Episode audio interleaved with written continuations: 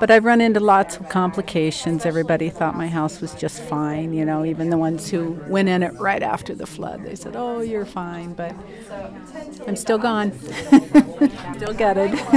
It, we're coming up on a year anniversary. You're still living out of the house, you're still looking for somewhere else. Right. And I won't be in at the year anniversary either. So, what would you like people to know as there will be the one year commemorations and a lot of people saying, oh, great, the town's recovered and look how far we've come. What do you want to know? I think a lot of people do not realize that there are still people gone, people that can't return, and people that are really struggling to get back in their homes. You know, whether it be rebuilding or permitting or just, you know, knowing what the right steps are and it's all been very complicated. People are very surprised when I say I'm still evacuated.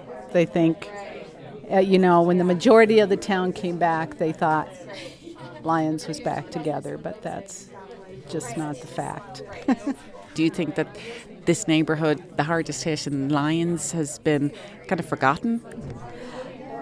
Not forgotten, but we do feel, you know, individually and as as a neighborhood in an area that there's just we feel a pretty big disconnect, and that's not nobody's done that to us on on purpose, but. I, you know, there are times that I even find it hard to come up here and spend a, a, a good amount of time just going around town because if I hear petty little gripes, I'm very hypersensitive to it. And, um, you know, it's not like I can go home and I can't even go home and wash my hands, you know.